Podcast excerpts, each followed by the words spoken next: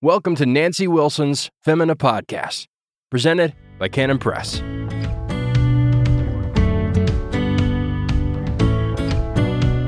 Welcome to the Femina Podcast. This is Nancy Wilson. Thanks for joining me today. Thought today I would talk about peace. After all, the angel said in Luke 2:14, "Glory to God in the highest and on earth peace, goodwill toward men." Peace. So, what a good time of year to talk about peace. And just in terms of what's happening in our world, and it's always going to be like this, peace is so important. Scripture, there are two levels of peace. One, of course, the more important one is the peace of God, which is one of his attributes and it's listed in the fruit of the Spirit love, joy, peace. And the peace is peace we experience as his grace in our hearts and in our minds. And this grace works its way out into our lives and it affects everything so that we can have peace in our marriages, peace in our families, peace in our churches. And of course, when our people have peace, our culture is going to be blessed. And in our day, our culture is being torn apart and there is no peace. And this is all the more reason for us as Christian women to practice and treasure the peace of God. The world knows nothing of it because it is a work of the Spirit and it doesn't grow naturally in the human heart. So let's look at just a handful of scriptures as we talk about this. First and Second Peter 1, verse 2 Grace and peace be multiplied unto you through the knowledge of God and of Jesus our Lord. So, this is Peter's greeting in the opening of his second letter. This grace and peace is connected to who we are in Christ. It's not for outsiders, it's grace and peace to us.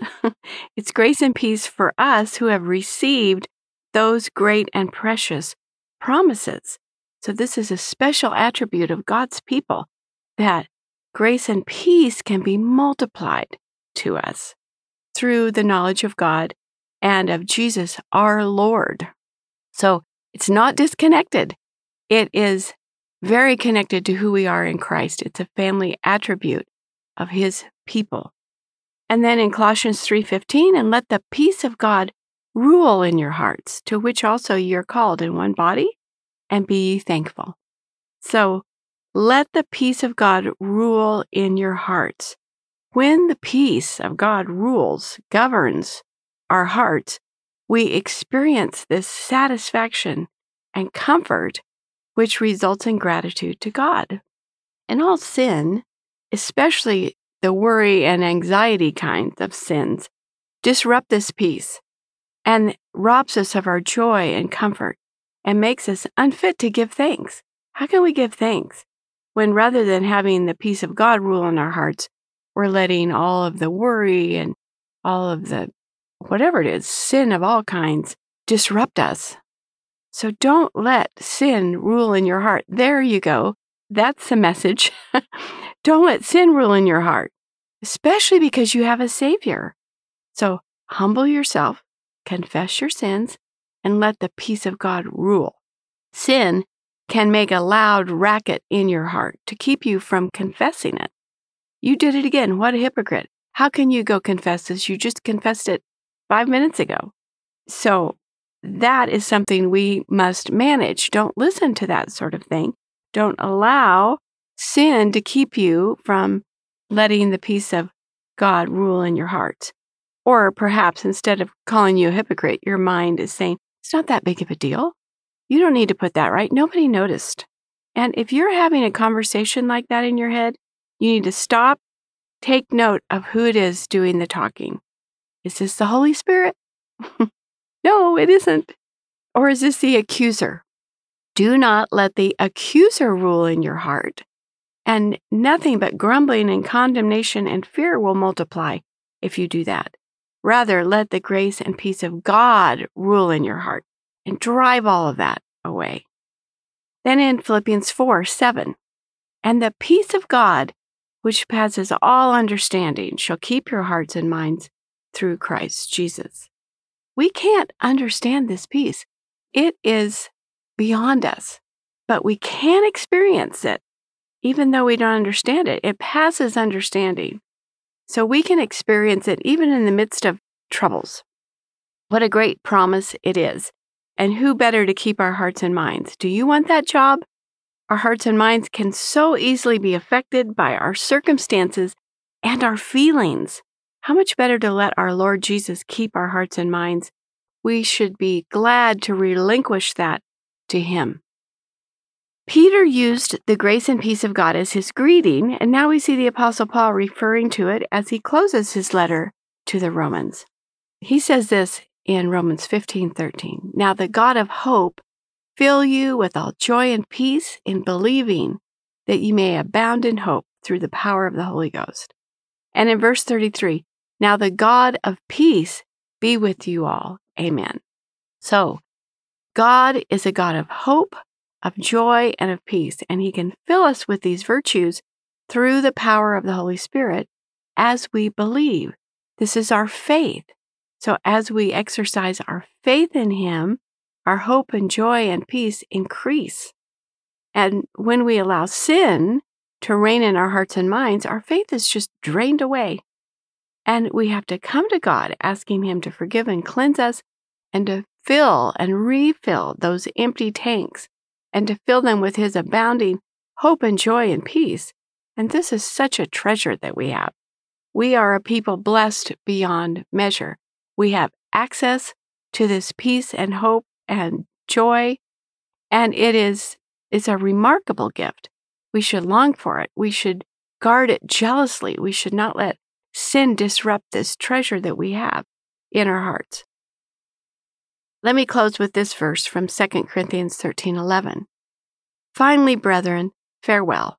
Be perfect, be of good comfort, be of one mind, live in peace, and the God of love and peace shall be with you. So when we're filled with this peace of God, we are by his grace able to live in peace with others. It's a result. Our peace of God can result in peace with others as far as it's possible with us anyway. Now, the holidays are notoriously a time of stress, a time of family difficulties. Oftentimes, we're gathering to celebrate with extended family, some who've wronged us, some who are hostile.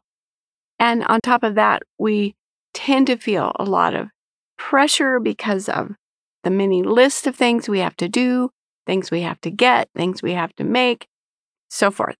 So, the peace of God can rule in our hearts in the midst of all of these things. Have faith, trust God, commit all of these things to Him. When you make that list, say, Lord, here's my list. Please help me walk through this day and get as much of it done as pleases you, but to get it done in a way that pleases you more than anything. That I get it done with peace and joy and hope, not snapping at people, not grumbling in my heart.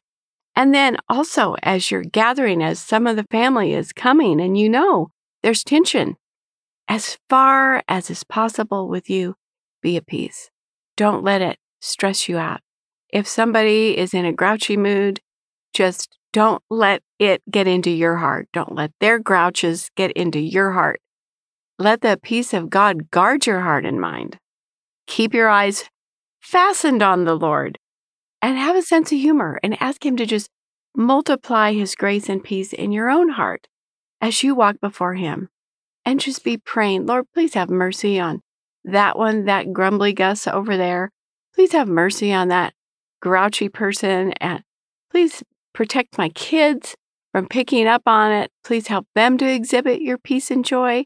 And of course, all of that means you have to be shepherding them through this as well, praying for them you know, I talk a lot about praying preventatively, praying those kinds of prayers about what might happen.